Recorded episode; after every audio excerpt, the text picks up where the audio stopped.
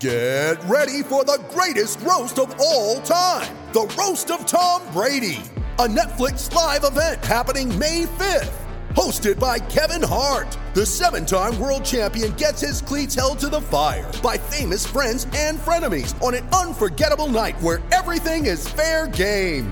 Tune in on May 5th at 5 p.m. Pacific time for the Roast of Tom Brady, live only on Netflix. You ready? Showtime. On May 3rd, summer starts with The Fall Guy. Let's do it later. Let's drink a spicy margarita. Make some bad decisions. Yes. Audiences are falling in love with the most entertaining film of the year. Fall guy. Fall guy. Fall guy. That's what the poster said. See Ryan Gosling and Emily Blunt in the movie critics say exists to make you happy. Trying to make it out? Nope. Because I don't either. It's not what I'm into right now. What are you into? Talking. Yeah. The Fall Guy. Only in theaters May 3rd. Rated PG 13.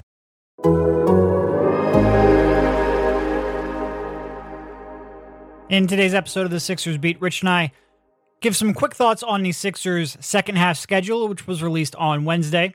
Uh, we go over the Sixers' two game series against the Toronto Raptors, what we learned from it, how they defend Embiid, and how they could succeed against them in the playoffs.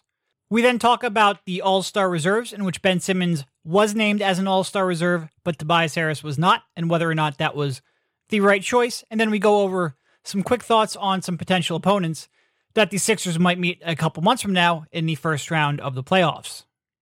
If you're not already an Athletic subscriber, head on over to theathletic.com slash Sixersbeat, where you can get 50% off of a yearly subscription. And also, we will be doing a mailbag podcast over the weekend. So if you have a question that you would like Rich or I to answer on the next podcast, shoot us an email at mailbag at sixersbeat.com. Enjoy the podcast.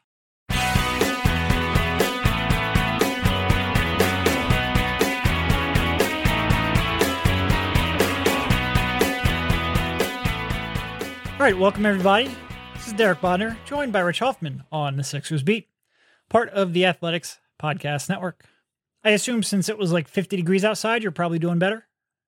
Fair Yeah. assumption. Yeah, Yeah, was as far as the the weather helping my mood, this was a uh, this is a good couple of days. and um, hopefully the start of new times.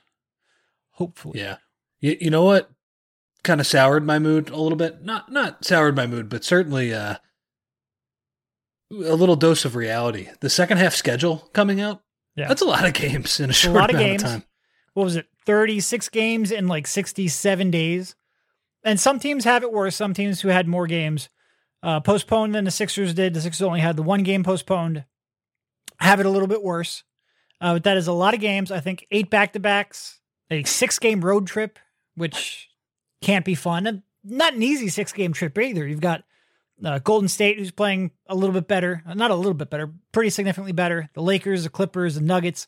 So a good test there, uh, and then a whole bunch of back to backs in the final month of the season. It's gonna be a it's gonna be a whirlwind. It's gonna be a whirlwind. But like you said, other teams have it worse than that. That's true. That's true. You just worry about it because the Sixers are a little shallow in terms of their depth. a little bit. You've got a big man who you want to rest at every opportunity you can. Yep. And you've had seasons in the past where, I mean, there have been seasons where he played half the games down the stretch because they were worried about injuries at that point. Um, but it's not like he's injury free right now. So it will be interesting to see how they manage all of that. All when, of it. when you looked at the schedule in a vacuum, you thought, "Oh man, this is really tough." Yeah. But like we said earlier, other teams do have it worse. So what that means to me is that the Sixers are going to have to be careful, considering yes, they need Embiid and they need Simmons, who uh, who certainly didn't make it through the end of last season. They need them both healthy. They need basically everybody healthy. They are very shallow. believe we use the term house of cards. If uh, if one one of those cards is removed, it gets dicey really quickly. Yes, it Uh, does. So they're going to have to deal with that while playing, you know, with a very compressed schedule. But the other teams are going to have to too. Basically, my point on that is there is going to be some bad basketball. Yes. And, You know, you know how ba- you know how the end of March is pretty bad Yeah. usually. Yeah. The end of April in this season, whew, Yeah. not going to be great. No, it's not. And uh, late season NBA basketball is always very hit or miss. It could be a really good game or it could just be complete slop. And this year, with you know so such a condensed schedule, you're going to have more teams, I think, than ever resting stars. And what are these matchups at the end going to be? I have no idea. I have no idea. And I, I do. We mentioned this last podcast. I do worry a little bit about Joel Embiid and the MVP talk. Um, it, it he's going to get to a spot where like there's some of those back to backs he probably should rest, especially if the Sixers aren't fighting for vital playoff seeding. It'll be interesting to see how they handle that. It'll be real interesting. There's one back to back on there where if Embiid plays, it's malpractice. I believe it's yeah, it's the kickoff of a five game and seven day stretch. They go San Antonio one night, Chicago the next night. Yeah. Which again, I think other teams have. I think that's the toughest back to back that the Sixers are going to play against. Other teams have longer trips. Usually, it's like you know, if a team will play back to back, it'll be Boston one night, Philly the next night, or you know, Philly, New York, short trips. Like I, I think the NBA in making the schedule had to cut some corners in terms of geographic proximity, and uh, it's going to be tough. It's going to be tough for the Sixers, but it's going to be tough for uh, for other teams. I was a little surprised to see. I think it was on the the jump. They had the Sixers' second half schedule, so that doesn't include the next four games that they'll play by uh, by opponent winning percentage. Yep. It's the sixth easiest in the league. Yeah. Which I don't know. I feel like we've been talking about this team, and I feel like when I read John Schuhmann's NBA power rankings every week, you know, the Sixers come up as one of the easiest strengths of schedule in the league. Now I know they've they've played the West Coast trip, but not the complete gauntlet. Yeah, I mean, you mentioned what that West Coast trip at the end of March is going to be. Those are some real heavy hitters during that stretch. Um, yeah, so it's it it does surprise me a little bit that they have what is considered, I would say, an easy to average schedule, depending yeah. on how you look at it moving in. Well, and, and Eastern teams typically have an easier schedule because you play Eastern Conference teams twice instead of, uh, or four times instead of twice. This year, that's dialed back a little bit. You only play teams in your conference three times. Uh, yeah. So and only not, division teams three times too, which I forgot about. Yeah, like I, I, was three times looking, fourteen in your conference is forty-two two times 15 in the other conference is 30, and that's your 72 game schedule. Like I was looking for a home Toronto and two road Boston's, and they, they don't exist. You only play those teams three times, which uh, I guess that's a pretty good segue to get into uh, what yeah. we saw over the past and couple of days. The, the highlight of the, the, remaining two games uh, series that they have up is the uh, is the Bucks, which, assuming all the important people are playing, would be really fun to watch. But segueing to the uh, two game series that we just saw against the Raptors, they of course went one and one, lost the first game, won the second game. In some ways, I almost feel like the first game was a better played game, but we'll get to that in a second. Uh, a 103 to 110 loss in the first one in Tampa, not Toronto, Tampa, and then a 109 to 102 win in the second, in which Furkan and Korkmaz stole the show, at least in the beginning. You know, I guess I guess we'll just start off with like initial impressions because Toronto has won. What have they won? Like 14 of their last like 22 or something like that. They've won a whole bunch of games here since that bad start. They started off like two and eight or something in the season. They've come roaring back. I think they had won five in a row or six in a row going yeah. into last night's game, and that was a lot of that was without Kyle Lowry, yep. and there were some impressive wins in there. They swept Milwaukee on the road. Milwaukee, I don't think had Holiday for those games, but still. So a, a, good team. And what are they up to in the Eastern Conference? Fourth, fifth? Yeah, they were they were fifth yesterday. As you all know by now, we've teamed up with BetMGM this season. We'll be using the BetMGM lines to make all our picks, and we'll have special offers for our listeners each week. If you haven't signed up for BetMGM yet, use the bonus code TA Basketball, and you'll get a one-year subscription to the Athletic. Plus, up to a $1,000 first bet offer on your first wager with BetMGM. Here's how it works download the BetMGM app and sign up using bonus code TA Basketball. Make your first deposit of at least $10. Place your first bet on any game. Claim your voucher for a one year subscription to The Athletic.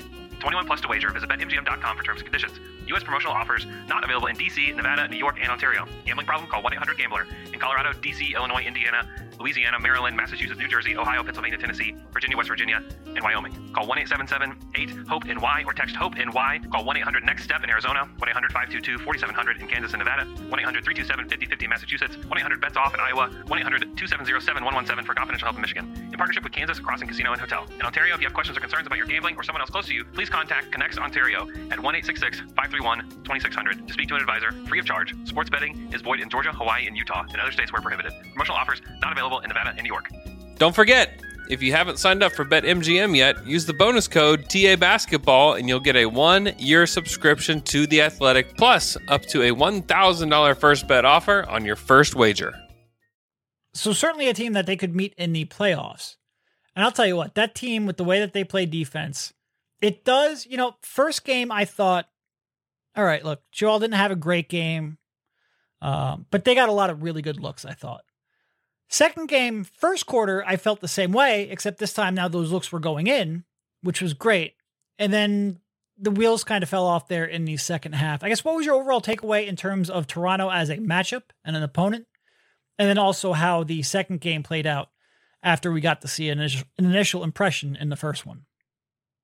My main takeaway is that as long as a couple of these Raptors players are there, as long as the Toronto Raptors exist as a franchise, I don't care how much worse they are talent wise than the Sixers, they're going to be a pain in the Sixers' ass Yeah. for the rest of time. I mean, they didn't have Kyle Lowry in that game in either of those games. Kyle Lowry's still very good. I know there's been some, I guess, some trade speculation about it. I, I don't know how Yeah. substantial that is. It seems like it would be pretty hard for the Sixers to, uh, Hard to match So- salary, and also I'm not sure Yeah. Toronto's selling right now. yeah, maybe next year if uh, if Kyle wants to come home and live in live in Villanova Yeah. really badly, and he thinks the Raptors don't have another. Pretty shot. sure he still That's- has a house in the area. I'm Oh yeah, sure. yeah. I think he's he's got a house near near Villanova somewhere. Certainly is. Uh, reps the city pretty hard. So, but that's that's for another time. But yeah, they didn't have Lowry, and they're just a pain in the ass. Like like you said, their defensive schemes. I'm not sure it was Marc Gasol, man. It, it might have just been Nick Nurse, one big body. In this case, Aron Baynes, Mister Man Bun, as Embiid used to call him, and, and the Raptors flying around and rotating in a way that no other team really does. And you know, Toronto, they were the number two team in defensive efficiency last season.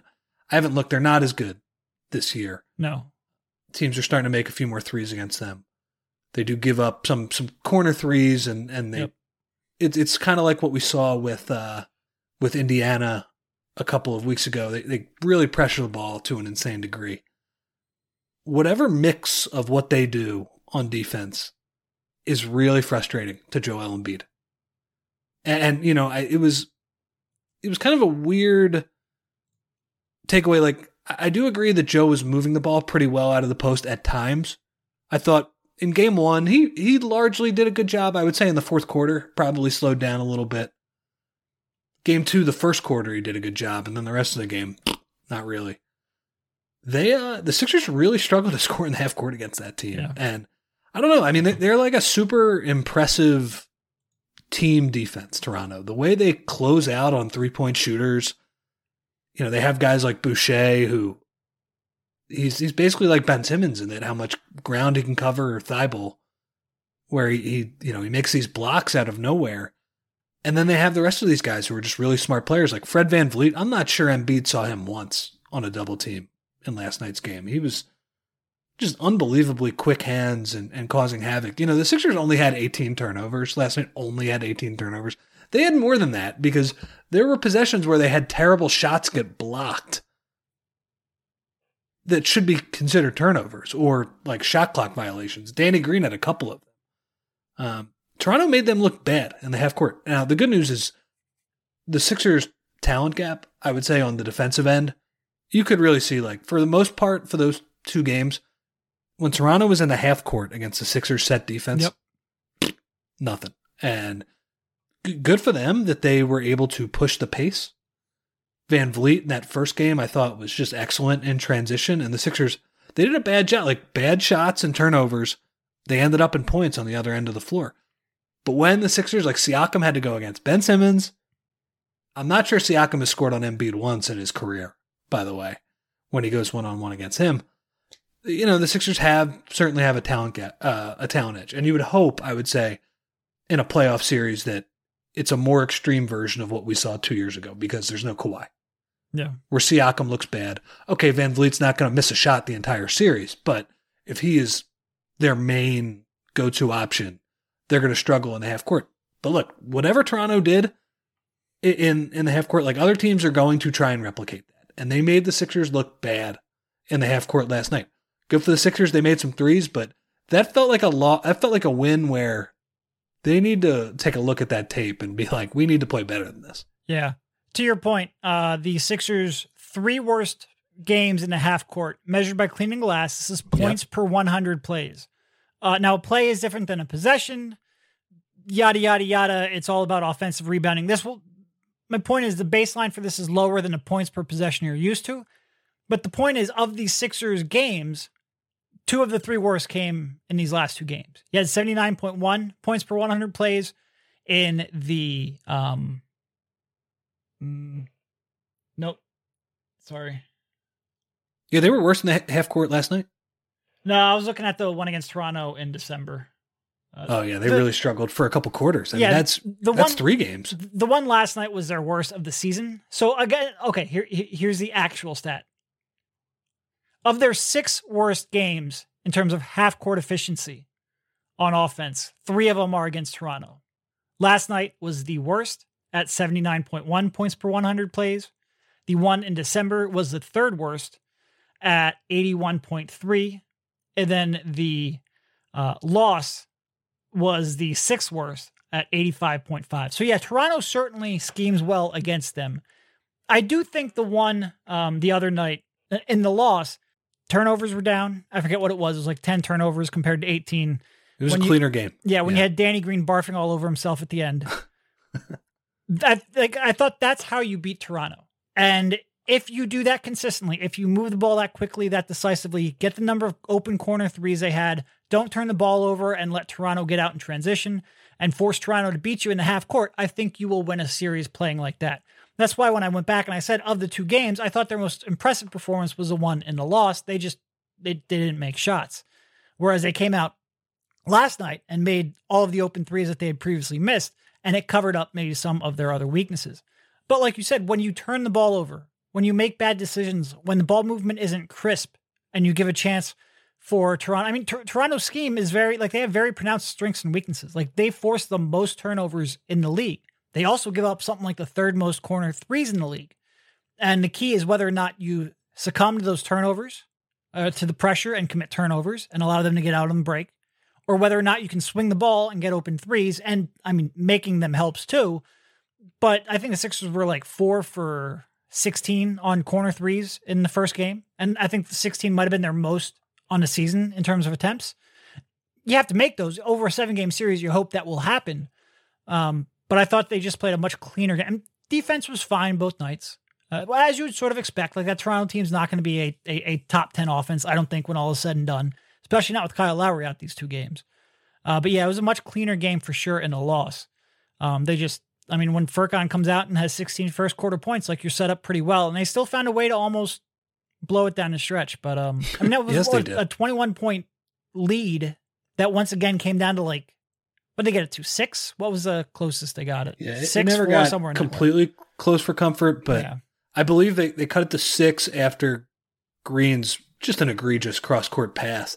When he really like all he had to do, you know, there was 18, 19 on the uh on the shot clock. He had time and a clear lane to get the ball over half court. You know, VanVleet was trying to jump the ball. You would hope God, when when Seth Curry comes back, of course Seth didn't play in last night's game um, that Danny's not on the floor at the end. He's just not a good enough ball handler or decision maker, despite yeah. being in the league for a million years. That was yeah, that was bad. I mean, he turns the ball over, gives up a layup, and then inbounding the ball in the next possession almost turns it over again. Where I think it was, I forget if it was, I think it was Anunoby steals it from Simmons, but he stepped out of bounds trying to save it. The only positive from that that uh, that rough stretch was that Ben Simmons did not run away from the ball. Yeah, and he made three or four from the line. Because do you remember there was a game last December when they the Sixers played well, they beat Toronto in Philly. But at the end of the game, it was like CYO level turning the ball over against the press. I mean, it was like it was like a, a high school Toronto team. press gets them every time. It feels like every time. Yeah. And especially was- like like Danny Green, like when Danny Green's on the corner and he's stationary and it's just like, okay, swing the ball around the perimeter. He's pretty good at that. Like he makes pretty good decisions in that regard. The moment he has space and he has to put the ball on the floor or make a pass that's not a simple kick out, it can get dicey real quick for sure. For sure.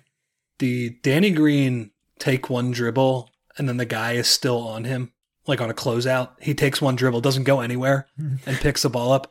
That's the scariest moment in the Sixers season.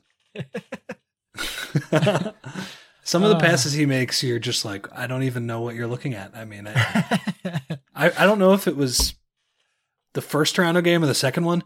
He tried to thread the needle to Dwight when Dwight was not even close to open. It was just insanity. What are you doing? What are you doing? Um, yeah, but that's that's what Toronto is. They they're just going to be a pain in the Sixers' ass the whole game to the point where even a loss or even a win feels like a loss. Yep. And look, I think, you know, let's say a Sixers fall down to the three seed. It could possibly get Toronto in the first round. I I would feel not comfortable, but I would I would feel confident the Sixers will pull that out. They're a better team, they're a deeper team, they have more star power. They should be able to beat a Toronto team over a seven game series. I will say though, I think Nick Nurse is a better coach than Doc Rivers, and that can cover up some ground in a seven game series. That would scare me a little bit. Yeah, I would give them the edge just because of the the top end talent. They they, they have an edge there against Toronto. I'm looking at the looking at the standings right now. So look, everything's fluid, and I mean, God, the Sixers have one injury in the second half of the year. Even for a couple weeks, things could get dicey real quick.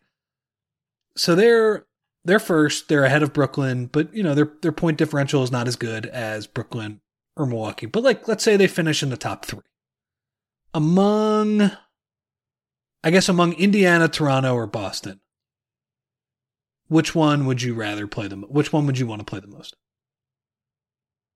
Wait, I'm sorry. Go through. I was, I was looking at. I was reading something. I'm bad. Indiana, Toronto, Boston. Like let's say they finished third and one of those teams could finish sixth. I think Toronto's probably the most predictably good. Like, if you're going to tell me they're going to blow any of those teams out, I think Toronto would be the least likely team. Um, Boston, I feel like could have the most variance. Like Boston could just not have the depth and get run off the floor, or they could really scare the Sixers, and I don't know which way it would go.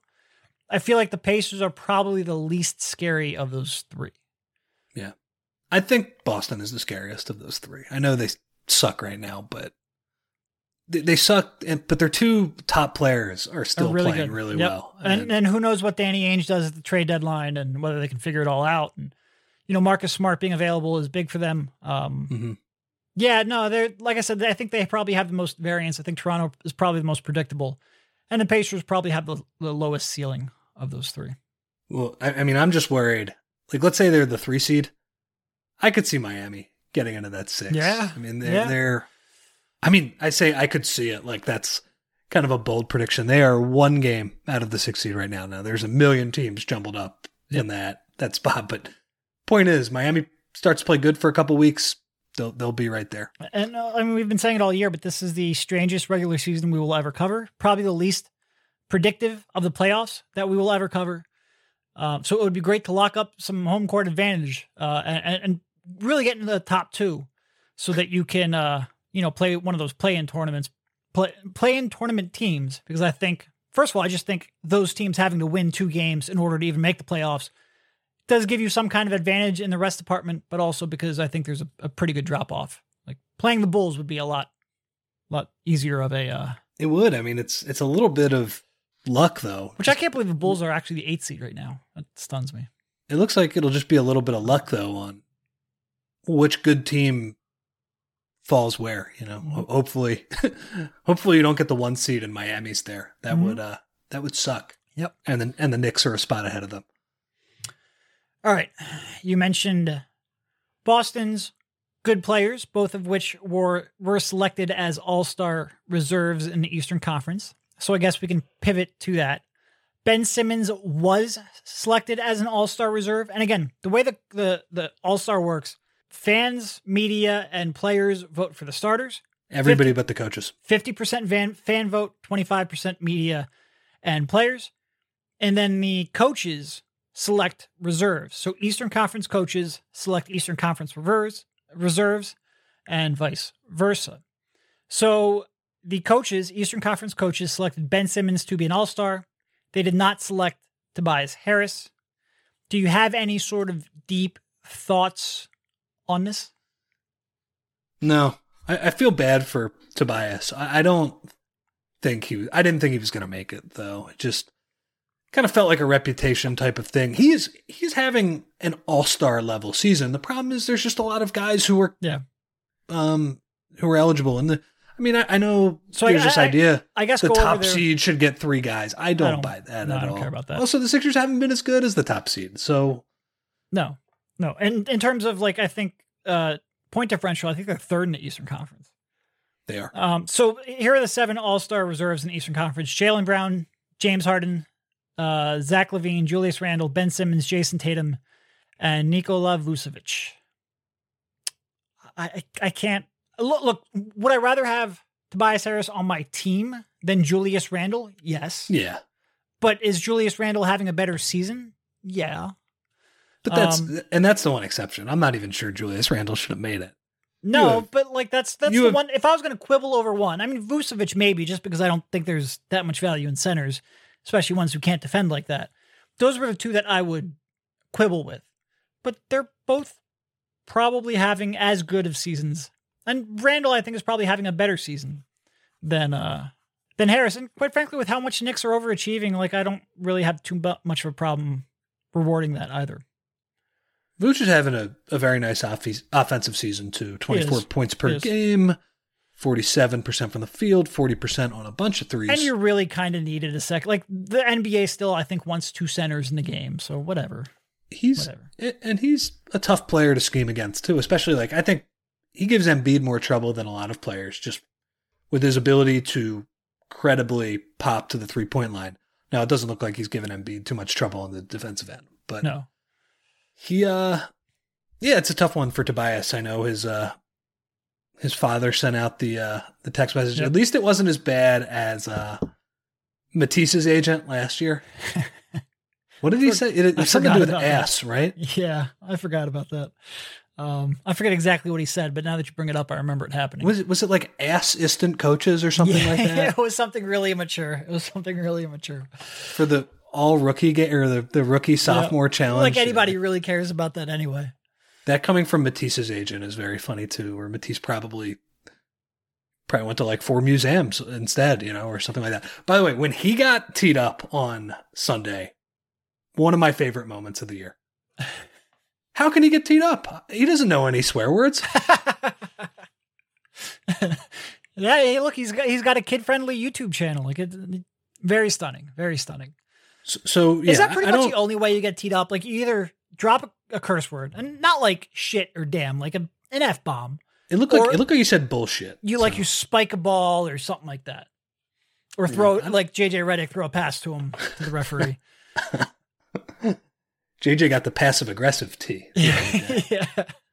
Um, So- I don't. yeah, I, I don't know. I don't know what he said. I I would say that with the way Ben has played over the past couple of weeks, he's probably more deserving than Tobias. I don't know. I mean, He's a better player. He's more important to the Sixers. He's more. He's just. He's a better player. I, I was surprised how many people thought uh, Simmons or Harris deserved it over Simmons. Like how many Sixers fans?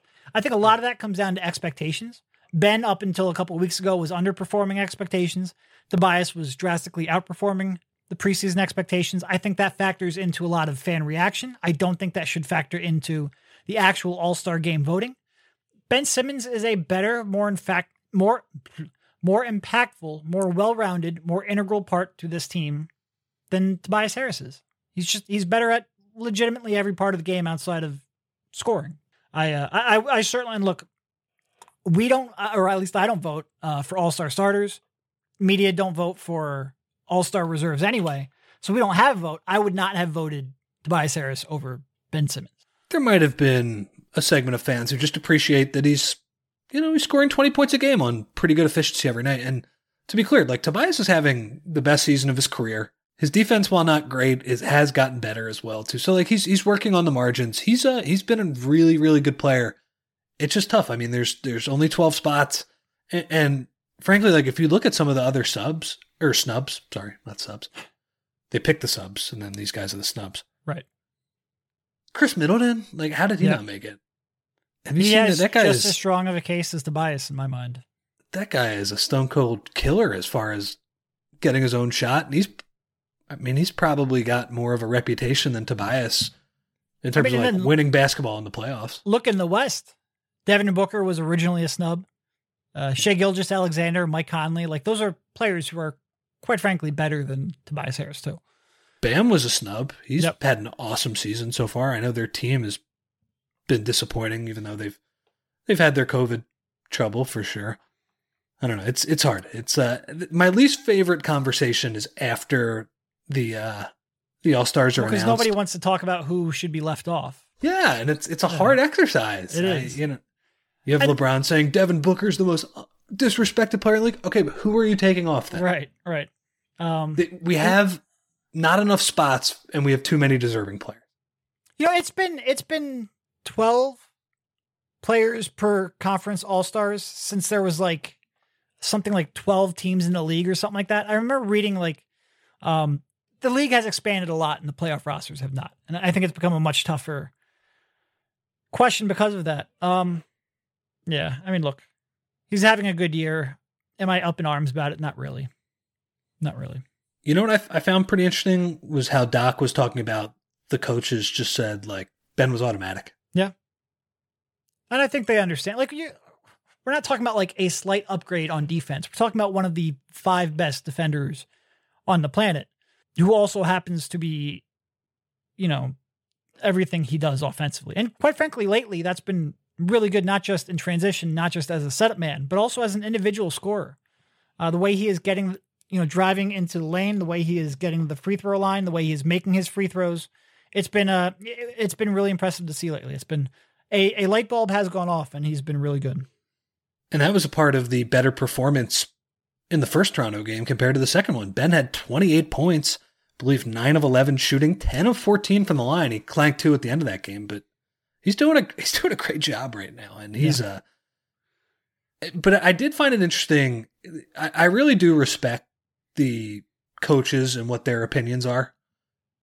Just because they're the people who watch the game closer than anybody. It's their job. And, they, they watch the most games probably yeah, and, when and they scouting for an opponent. Yeah.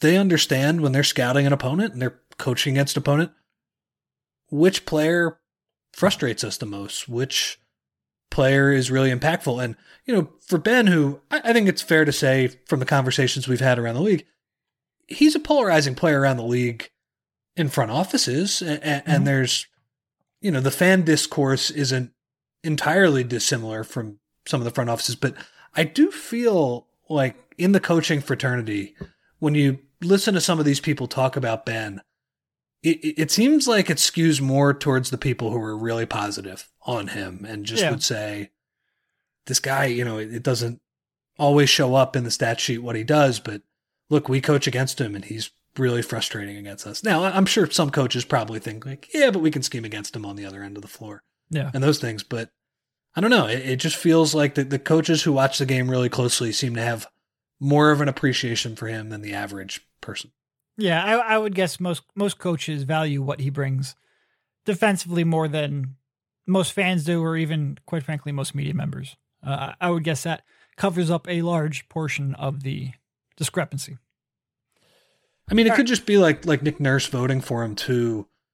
You know, Korkmaz was in the game last night, I believe. Yeah, because Korkmaz because he made all the threes. They went at Norman Powell really hard in the second half of that game, just because. All right, well, Simmons is on VanVleet, Embiid's on Siakam.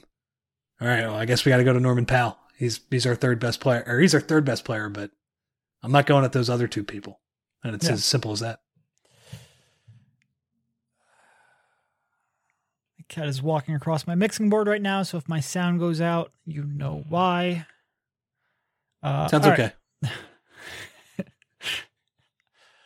Anyway, so we have what this coming week we have the Mavs, the Cavs, the Pacers, and the Jazz all at the Wells Fargo Center, and then you have a what I think a seven day break uh, for the All Star game, which of course Simmons, Embiid, and Doc will not have, and then a real tough start.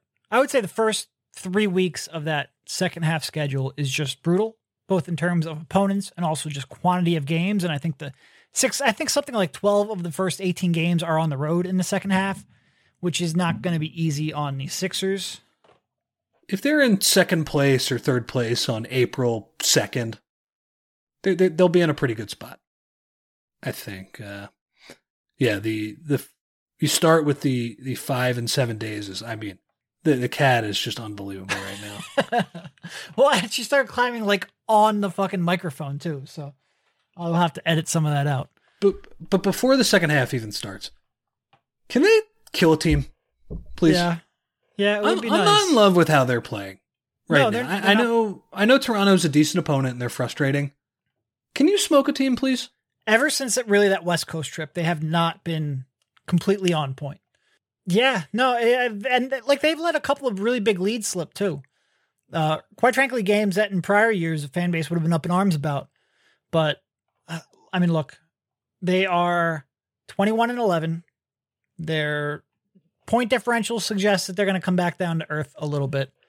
There's a little bit of gap between them and the fourth and fifth and that cl- cluster of teams. So they have a little bit of margin for error, but like you said, the second half gets real tough real quickly, and they need to be playing on top of their game if they want to. If they want a top two seed, which I think they really want to go for, um, they are going to have to be on top of their game because the Bucks and and and the Bucks had that stretch. What they lose five, six in a row, something like that. Yeah, without They've- Jrue. They've they've turned it back around a little bit now. Uh, I expect the Bucks and the Nets to play pretty good basketball, and the Sixers are going to have a fight. Like I think some people have gotten a little bit comfortable, sitting a little bit fat and happy as the top seed in the Eastern Conference for quite frankly most of the first half of the season. Uh, I think that is going to be tough to hold on to for sure, for sure. Even their wins have been pretty iffy. I mean, that Houston win, that wasn't that great. No, Against a team that was asking to get smoked, and they couldn't do it despite making all their threes. You know, obviously Simmons didn't play in that one. The Chicago game we talked about, you should not need Embiid to score 50 points. great I, to I watch, guess but yeah, not a not a great game. I guess from a positive standpoint, like Toronto basically took Embiid out of that series, at least on the offensive end, and they were able to get one of two. But man, t- Toronto, they were without Lowry, and you had a full deck. You know, it's good to see the Shake is back, but I don't know. I, I I would feel a little bit better about this team in the long run if they just smoked a couple of these teams. Like you're, you're playing Cleveland on Saturday night, put it to them It is playing it is, Indiana and Utah. I Yep. mean, Utah's going to be tough, but like Indiana and Dallas, like how about how about beating a team by double digits? Yeah, yeah. I don't know. When when was the last double digit win? You have I to. Uh. I had Brooklyn, which Yeah. had two of their three stars out. On a And bef- back to back. Before then, you'd have to go to Minnesota, who's barely a functioning NBA team right now.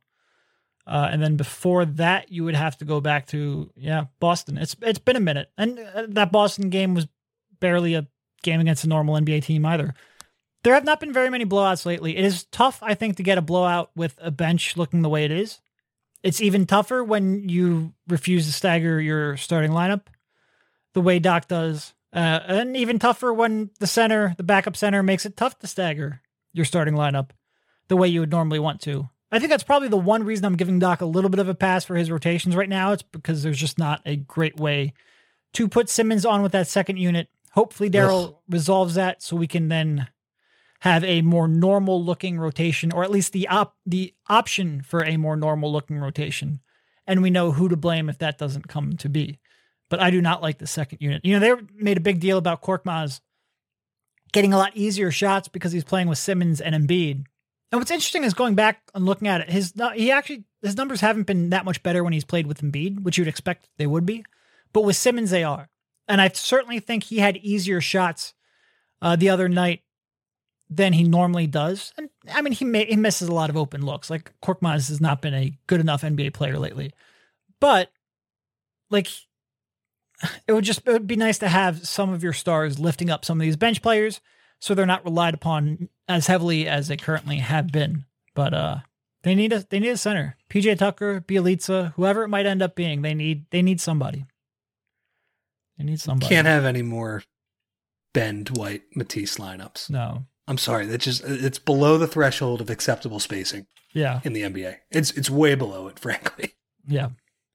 Yes, it is. Uh, all right. I think that's probably just about all that I have. Well, we have a, a mailbag podcast coming up here over the weekend. So if you have a question, email it to us, mailbag at sixersbeat.com, and we will try to get it on the air. Uh, give us something to talk about other than the bench lineups because I feel like somehow we always end up circling back to that, and I'm sick of it. So give us a topic to talk about. All right. That's all I got. Thank you, Rich, for jumping on, and we'll talk to you soon. See you, man.